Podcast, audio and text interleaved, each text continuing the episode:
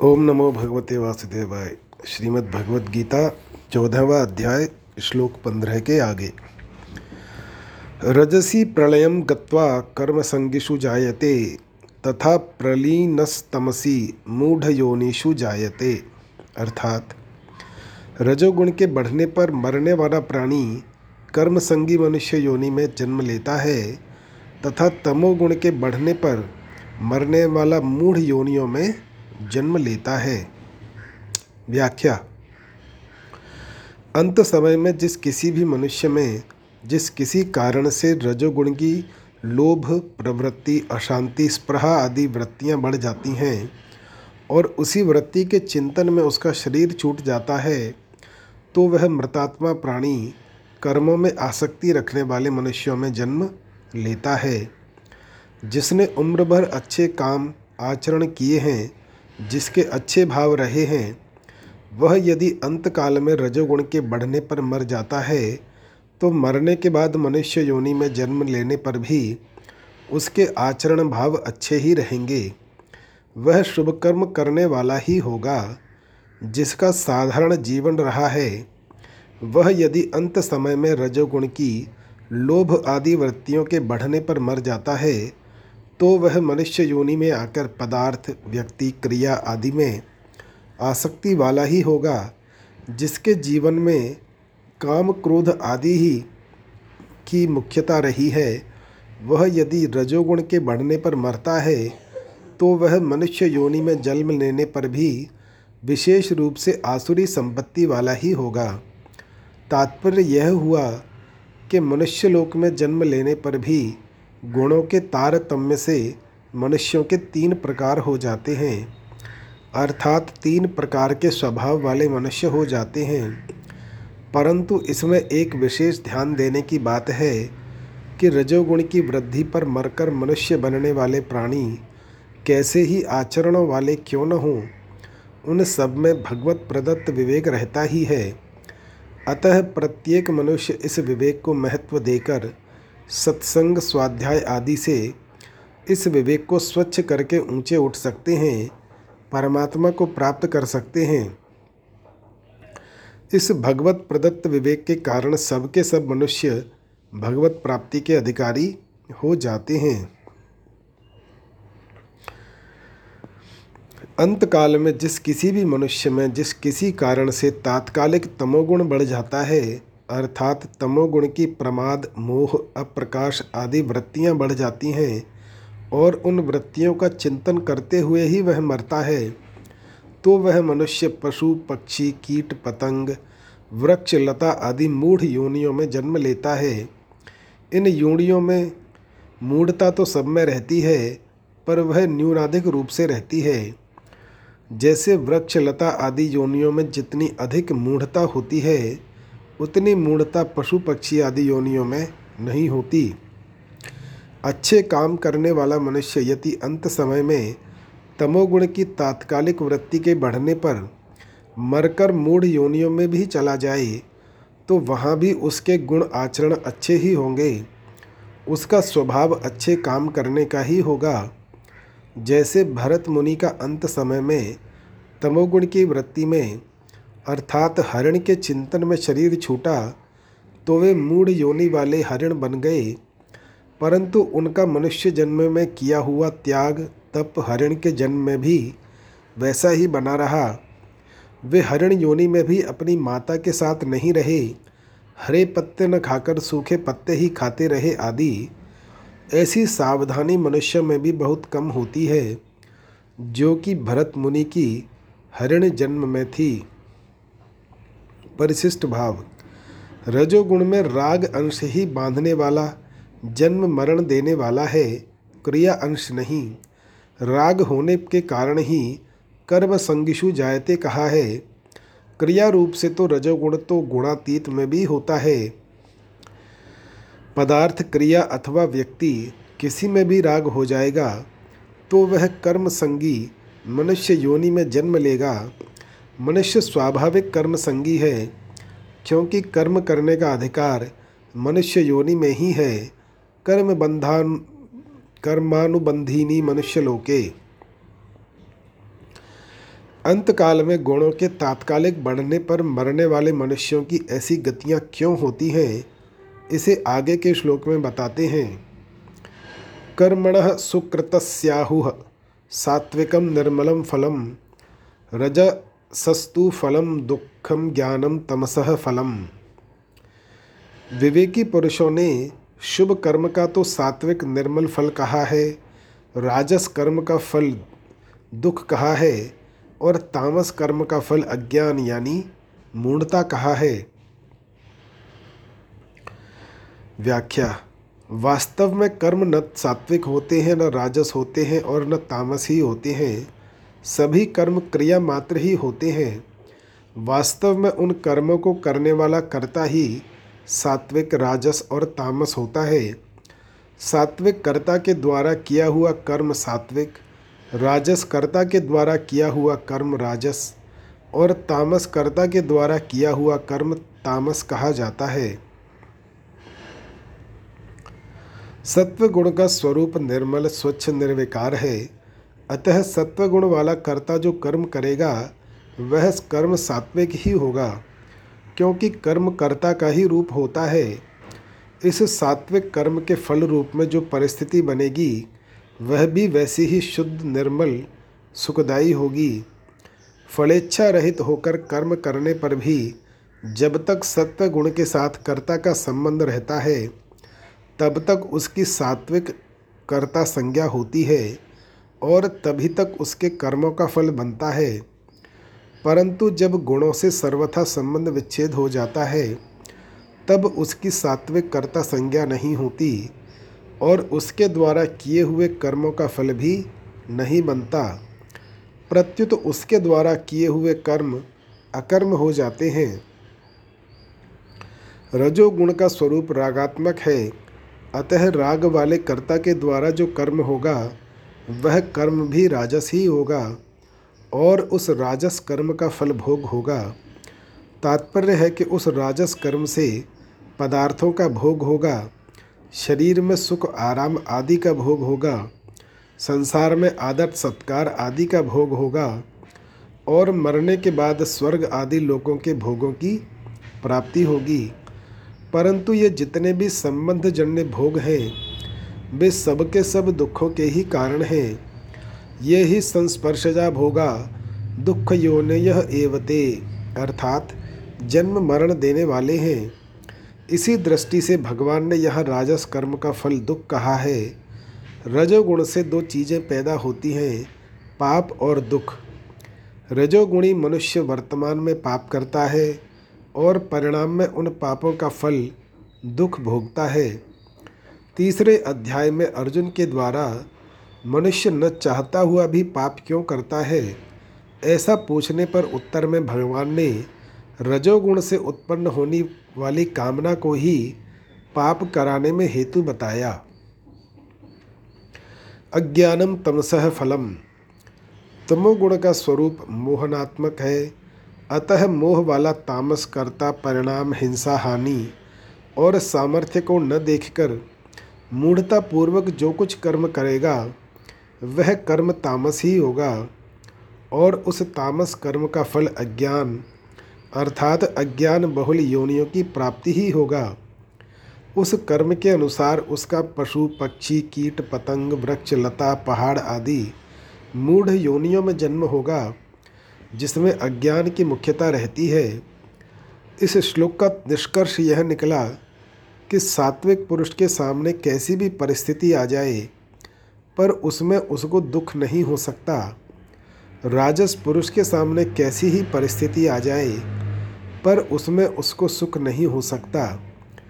तामस पुरुष के सामने कैसी ही परिस्थिति आ जाए, पर उसमें उसका विवेक जागृत नहीं हो सकता। प्रत्युत उसमें उसकी मूढ़ता ही रहेगी। गुण और परिस्थिति तो कर्मों के अनुसार ही बनती है। जब तक गुण और कर्मों के साथ संबंध रहता है, तब तक मनुष्य किसी भी परिस्थिति में सुखी नहीं हो सकता। जब गुण और कर्मों के साथ संबंध नहीं रहता, तब मनुष्य किसी भी परिस्थिति में कभी दुखी नहीं हो सकता और बंधन में भी नहीं पड़ सकता। जन्म के होने में अंतकालीन चिंतन ही मुख्य होता है। और अंतकालीन चिंतन के मूल में गुणों का बढ़ना होता है तथा गुणों का बढ़ना कर्मों के अनुसार होता है।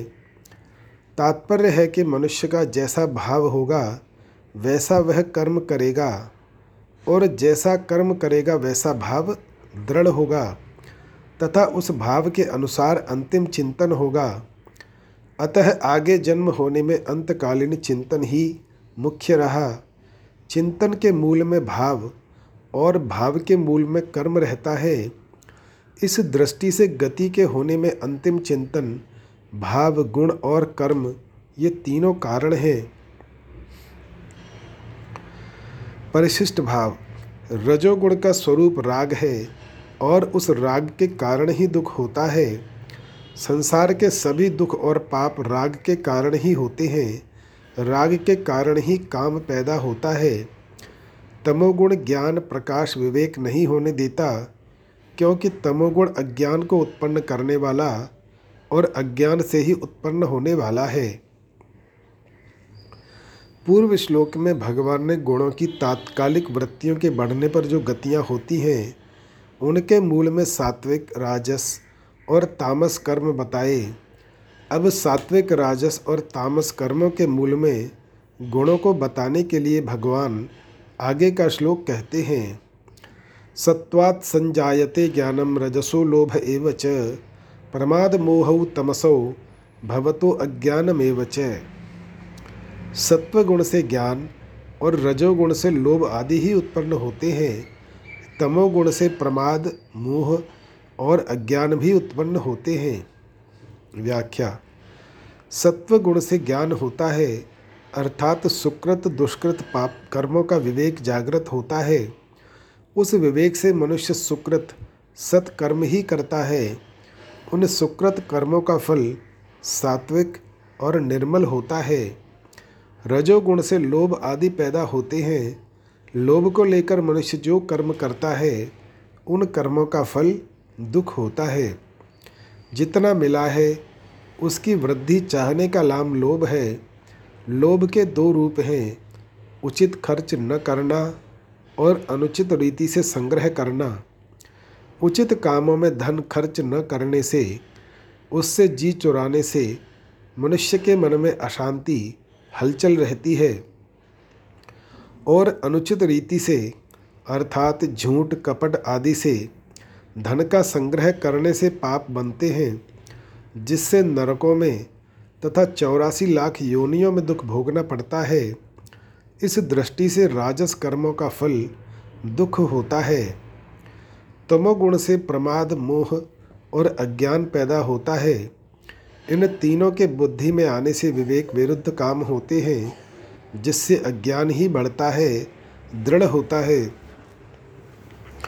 यहाँ तो तमोगुण से अज्ञान का पैदा होना बताया है।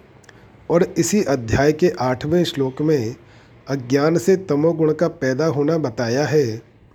इसका तात्पर्य यह है कि जैसे वृक्ष से बीज पैदा होते हैं और उन बीजों से आगे बहुत से वृक्ष पैदा होते हैं, ऐसे ही तमोगुण से अज्ञान पैदा होता है और अज्ञान से तमोगुण बढ़ता है, पुष्ट होता है।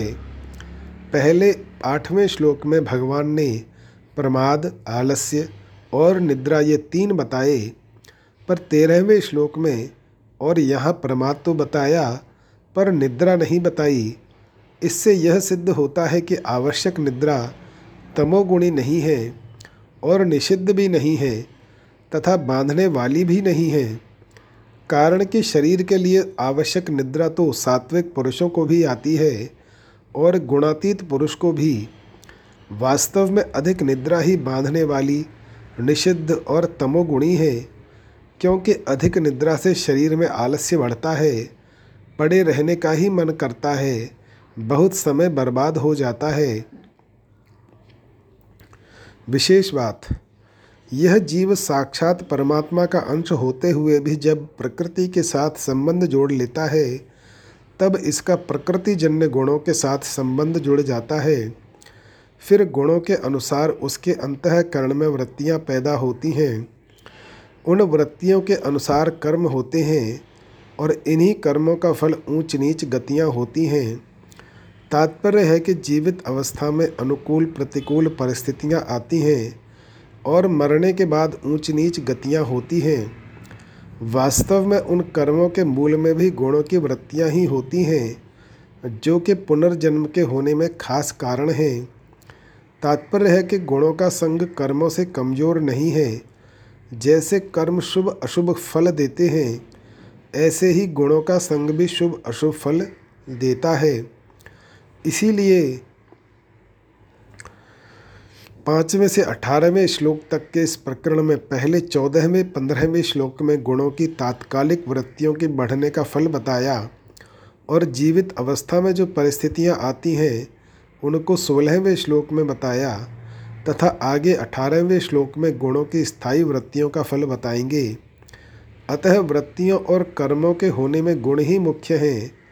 इस पूरे प्रकरण में गुणों की मुख्य बात इसी श्लोक में कही गई है, जिसका उद्देश्य संसार नहीं है, प्रत्युत परमात्मा है। वह साधारण मनुष्यों की तरह प्रकृति में स्थित नहीं है। अतः उसमें प्रकृति जन्य गुणों की परावस्था नहीं रहती और साधन करते करते आगे चलकर जब अहंता परिवर्तित होकर लक्ष्य की दृढ़ता हो जाती है, तब उसको अपने स्वतः सिद्ध गुणातीत स्वरूप का अनुभव हो जाता है। इसी का नाम बोध है। इस बोध के विषय में भगवान ने इस अध्याय का पहला दूसरा श्लोक कहा और गुणातीत के विषय में बाईसवें से छब्बीसवें तक के पाँच श्लोक कहे, इस तरह यह पूरा अध्याय गुणों से अतीत, स्वतः सिद्ध स्वरूप का अनुभव करने के लिए ही कहा गया है। परिशिष्ट भाव, ज्ञान सत्वगुण से प्रकट होता है और संग न करने पर बढ़ते बढ़ते तत्वबोध तक चला जाता है, अर्थात तत्वबोध में परिणत हो जाता है। परंतु लोभ, प्रमाद, मोह, अज्ञान बढ़ते हैं तो कोई नुकसान बाकी नहीं रहता, कोई दुख बाकी नहीं रहता, कोई मूड योनि बाकी नहीं रहती और कोई नरक बाकी नहीं रहता। तात्कालिक गुणों के बढ़ने पर मरने वालों की गति का वर्णन तो चौदहवें, पंद्रहवें श्लोकों में कर दिया, परंतु जिनके जीवन में सत्वगुण, रजोगुण अथवा तमोगुण की प्रधानता रहती है उनकी मरने पर क्या गति होती है इसका वर्णन आगे के श्लोक में करते हैं। ऊर्ध्व गच्छन्ति सत्वस्था मध्य तिष्ठन्ति राजसाह जघन्य गुणवृत्तिस्था, अधो गच्छन्ति तामसाह अर्थात सत्वगुण में स्थित मनुष्य ऊर्ध्व लोकों में जाते हैं, रजोगुण में स्थित मनुष्य मृत्यु लोक में जन्म लेते हैं, और निंदनीय तमोगुण की वृत्ति में स्थित तामस मनुष्य अधोगति में जाते हैं। व्याख्या, जिनके जीवन में सत्वगुण की प्रधानता रही है और उसके कारण जिन्होंने भोगों से संयम किया है, तीर्थ, व्रत, दान आदि शुभ कर्म किए हैं, दूसरों के सुख आराम के लिए प्याऊ, अन्न क्षेत्र आदि चलाए हैं, सड़कें बनवाई हैं, पशु पक्षियों की सुख सुविधा के लिए पेड़ पौधे लगाए हैं गौशालाएँ बनवाई हैं। उन मनुष्यों को यहाँ सत्वस्थाह कहा गया है। जब सत्व गुण की प्रधानता में ही ऐसे मनुष्यों का शरीर छूट जाता है, तब वे सत्व गुण का संग होने से सत्व गुण में आसक्ति होने से स्वर्ग आदि ऊँचे लोकों में चले जाते हैं। उन लोकों का वर्णन इसी अध्याय में उत्तम विदाम अमलान लोकान पदों से किया गया है। ऊर्ध्व लोकों में जाने वाले मनुष्यों को तेजस तत्व प्रधान शरीर की प्राप्ति होती है। जिन मनुष्यों के जीवन में रजोगुण की प्रधानता होती है और उसके कारण जो शास्त्र की मर्यादा में रहते हुए ही संग्रह करना और भोग भोगना, ऐश आराम करना, पदार्थों में ममता, आसक्ति रखना आदि में लगे रहते हैं, उनको यह राजसाह कहा गया है।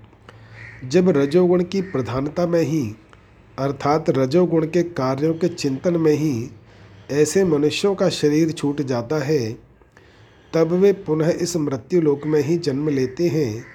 यह उनको पृथ्वी तत्व प्रधान, मनुष्य शरीर की प्राप्ति होती है। यह तिष्ठन्ति पद देने का तात्पर्य है कि वे राजस मनुष्य, अभी जैसे इस मृत्यु लोक में हैं मरने के बाद वे पुनः मृत्यु लोक में आकर ऐसे ही बन जाते हैं। अर्थात, जैसे पहले थे वैसे ही बन जाते हैं। वे अशुद्ध आचरण नहीं करते, शास्त्र की मर्यादा भंग नहीं करते, प्रत्युत शास्त्र की मर्यादा में ही रहते हैं और शुद्ध आचरण करते हैं। परंतु पदार्थों, व्यक्तियों आदि में राग, आसक्ति, ममता रहने के कारण वे पुनः मृत्यु लोक में ही जन्म लेते हैं। और जिन मनुष्यों के जीवन में तमोगुण की प्रधानता रहती है और उसके कारण जिन्होंने प्रमाद आदि के वश में होकर निरर्थक पैसा और समय बर्बाद किया है, जो आलस्य तथा नींद में ही पड़े रहे हैं, आवश्यक कार्यों को भी जिन्होंने समय पर नहीं किया है, जो दूसरों का अहित ही सोचते आए हैं। जिन्होंने दूसरों का अहित किया है, दूसरों को दुख दिया है, जिन्होंने झूठ, कपट, चोरी, डकैती आदि निंदनीय कर्म किए हैं, ऐसे मनुष्यों को यहाँ जगन्य गुण वृत्तिस्था कहा गया है। जब तमोगुण की प्रधानता में ही, अर्थात तमोगुण के कार्यों के चिंतन में ही ऐसे मनुष्य मर जाते हैं, तब वे अधोगति में चले जाते हैं। अधोगति के दो भेद हैं। योनि विशेष और स्थान विशेष, पशु, पक्षी, कीट, पतंग, सांप, बिच्छू, भूत, प्रेत आदि।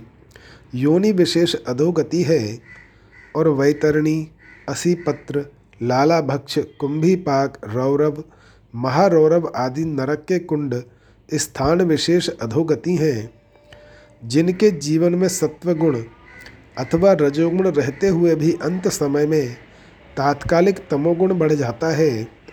वे मनुष्य मरने के बाद योनि विशेष अधोगति में, अर्थात मूढ़ योनियों में चले जाते हैं, जिनके जीवन में तमोगुण की प्रधानता रही है और उसी तमोगुण की प्रधानता में जिनका शरीर छूट जाता है, वे मनुष्य मरने के बाद स्थान विशेष अधोगति में, अर्थात नरकों में चले जाते हैं।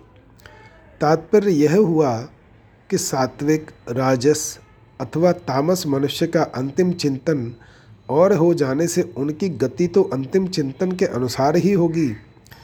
पर सुख दुख का भोग उनके कर्मों के अनुसार ही होगा। जैसे कर्म तो अच्छे हैं, पर अंतिम चिंतन कुत्ते का हो गया तो अंतिम चिंतन के अनुसार वह कुत्ता बन जाएगा। परंतु उस योनि में भी उसको कर्मों के अनुसार बहुत सुख आराम मिलेगा। कर्म तो बुरे हैं पर अंतिम चिंतन मनुष्य आदि का हो गया तो अंतिम चिंतन के अनुसार वह मनुष्य बन जाएगा, पर उसको कर्मों के फलस्वरूप में भयंकर परिस्थिति मिलेगी। उसके शरीर में रोग ही रोग रहेंगे।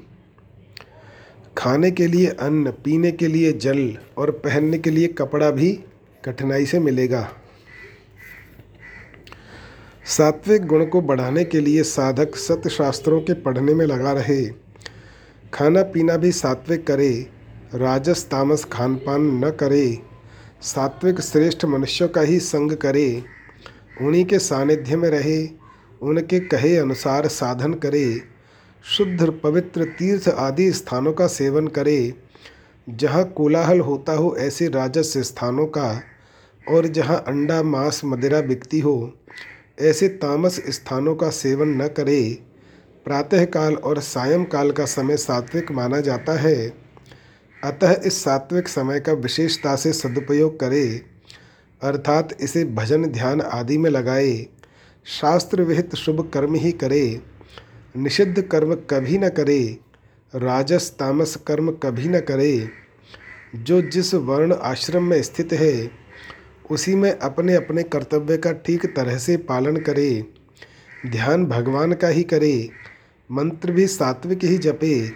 इस प्रकार सब कुछ सात्विक करने से पुराने संस्कार मिट जाते हैं और सात्विक संस्कार बढ़ जाते हैं। श्रीमद् भागवत में गुणों को बढ़ाने वाले दस हेतु बताए गए हैं।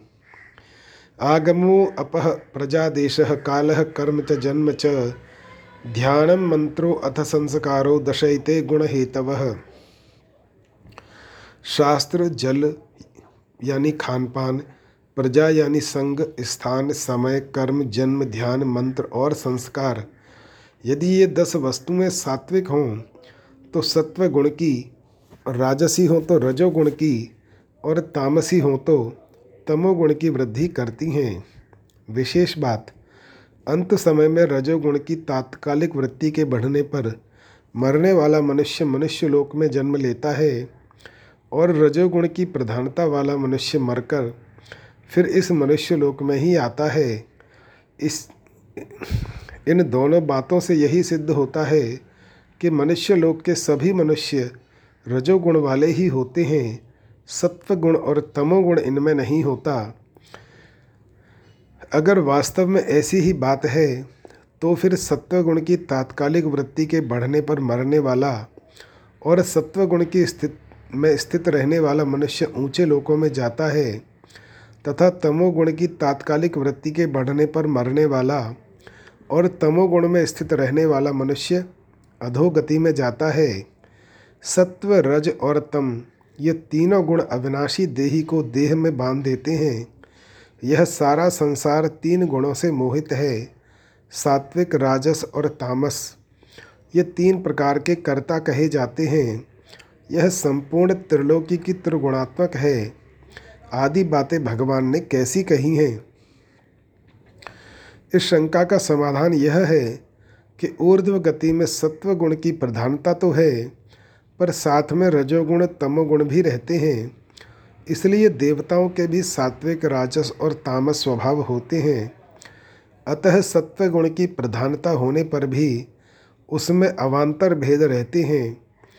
ऐसे ही मध्य गति में रजोगुण की प्रधानता होने पर भी साथ में सत्वगुण तमोगुण रहते हैं।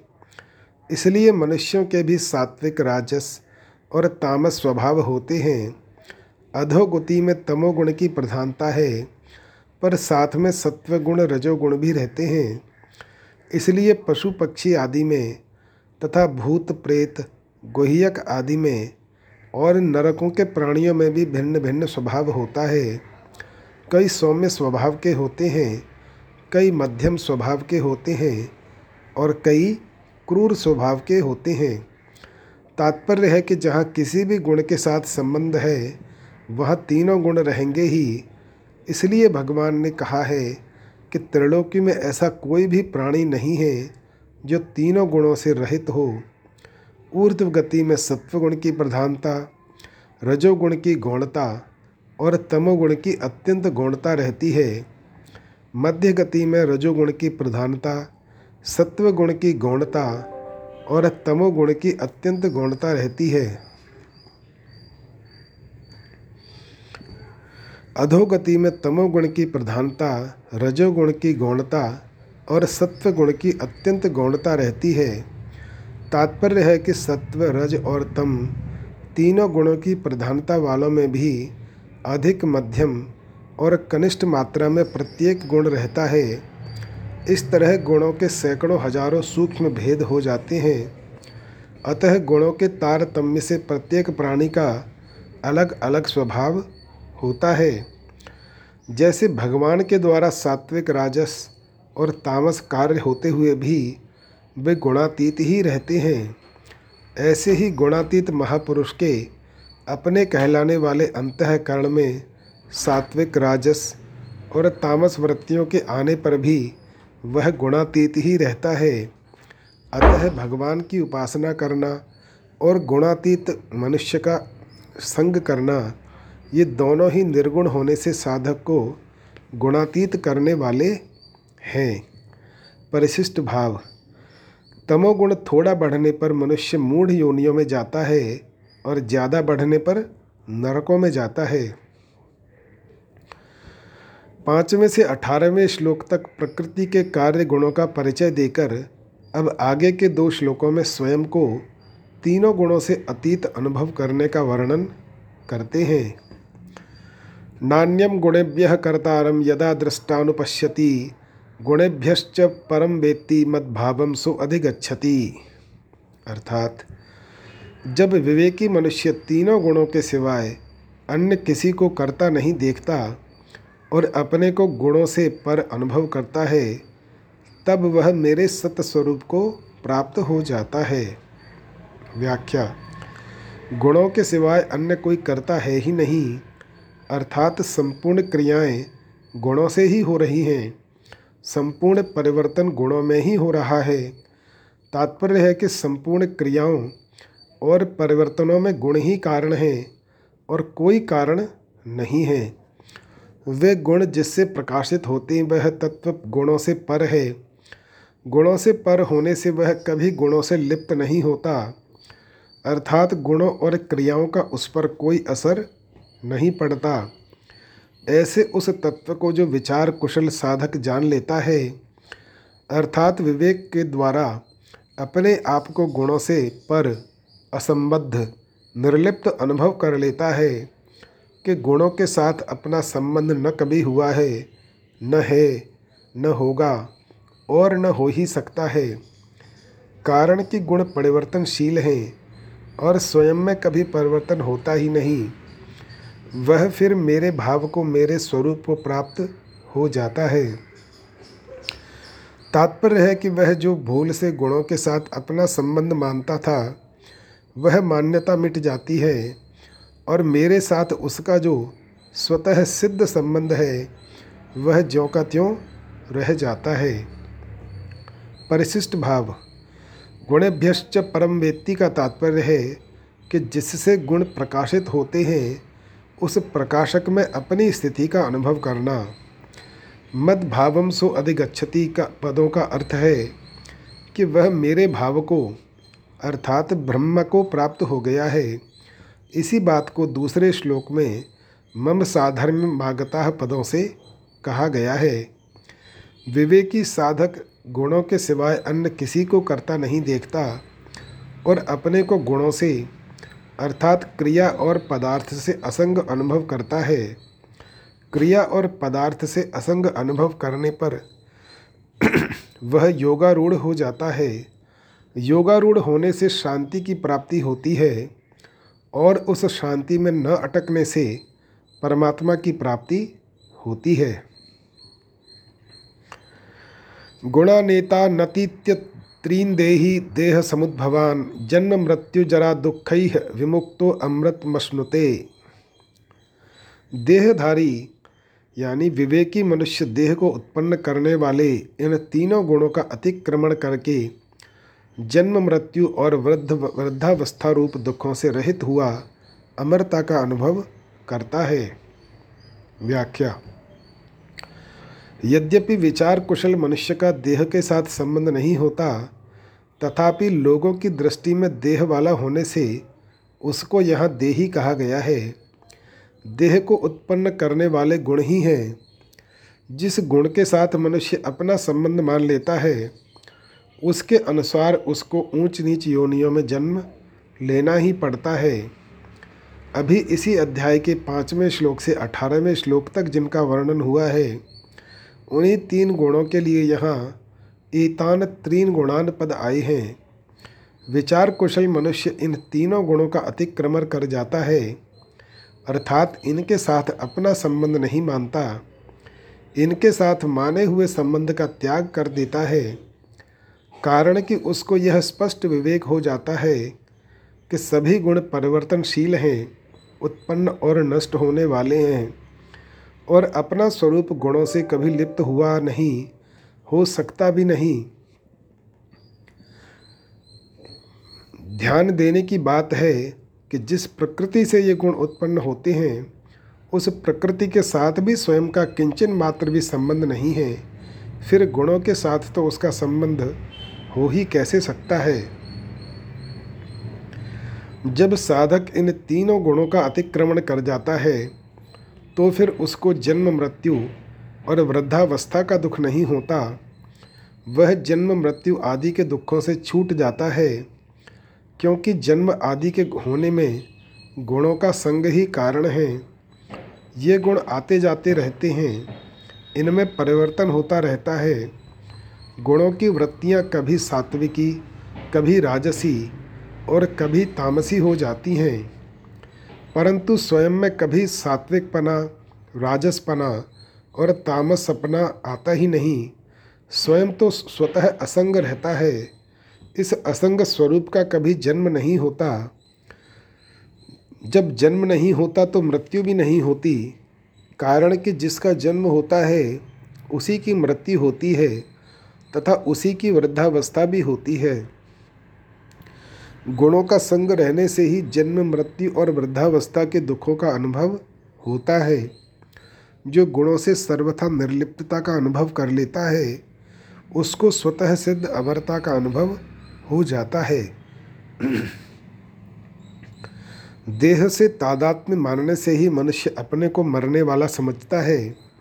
देह के संबंध से होने वाले पर संपूर्ण दुखों में सबसे बड़ा दुख मृत्यु ही माना गया है। मनुष्य स्वरूप से है तो अमर ही, किंतु भोग और संग्रह में आसक्त होने से और प्रतिक्षण नष्ट होने वाले शरीर को अमर रखने की इच्छा से ही इसको अमरता का अनुभव नहीं होता। विवेकी मनुष्य देह से तादात्म्य नष्ट होने पर अमरता का अनुभव करता है। पूर्व श्लोक में मद भावम सो अधिगछति पदों से भगवत भाव की प्राप्ति कही गई, और यह अमृत मश्नते पदों से अमरता का अनुभव करने को कहा गया। वस्तुतः दोनों एक ही बात हैं। गीता में जरा मरण मोक्षाय, जन्म मृत्यु जरा व्याधि दुख दोषानुदर्शनम, और यहाँ जन्म मृत्यु जरा दुख ही विमुक्त। इन तीनों जगह बाल्य और युवावस्था का नाम न लेकर जरा, यानी वृद्धावस्था का ही नाम लिया गया है। जबकि शरीर में बाल्य, युवा और वृद्ध, ये तीनों ही अवस्थाएँ होती हैं। इसका कारण है कि बाल्य और युवा अवस्था में मनुष्य अधिक दुख का अनुभव नहीं करता, क्योंकि इन दोनों ही अवस्थाओं में शरीर में बल रहता है। परंतु वृद्धावस्था में शरीर में बल न रहने से मनुष्य अधिक दुख का अनुभव करता है। ऐसे ही जब मनुष्य के प्राण छूटते हैं, तब वह भयंकर दुख का अनुभव करता है। परंतु जो तीनों गुणों का अतिक्रमण कर जाता है, वह सदा के लिए जन्म, मृत्यु और वृद्धावस्था के दुखों से मुक्त हो जाता है। इस मनुष्य शरीर में रहते हुए जिसको बोध हो जाता है, उसका फिर जन्म होने का तो प्रश्न ही पैदा नहीं होता। हाँ उसके अपने कहलाने वाले शरीर के रहते हुए वृद्धावस्था और मृत्यु तो आएगी ही, पर उसको वृद्धावस्था और मृत्यु का दुख नहीं होगा। वर्तमान में शरीर के साथ स्वयं की एकता मानने से ही पुनर्जन्म होता है और शरीर में होने वाले जरा व्याधि आदि के दुखों को जीव अपने में मान लेता है। शरीर गुणों के संग से उत्पन्न होता है। देह के उत्पादक गुणों से रहित होने के कारण गुणातीत महापुरुष देह के संबंध से होने वाले सभी दुखों से मुक्त हो जाता है। अतः प्रत्येक मनुष्य को मृत्यु से पहले पहले अपने गुणातीत स्वरूप का अनुभव कर लेना चाहिए। गुणातीत होने से जरा, व्याधि, मृत्यु आदि सब प्रकार के दुखों से मुक्ति हो जाती है और मनुष्य अमरता का अनुभव कर लेता है।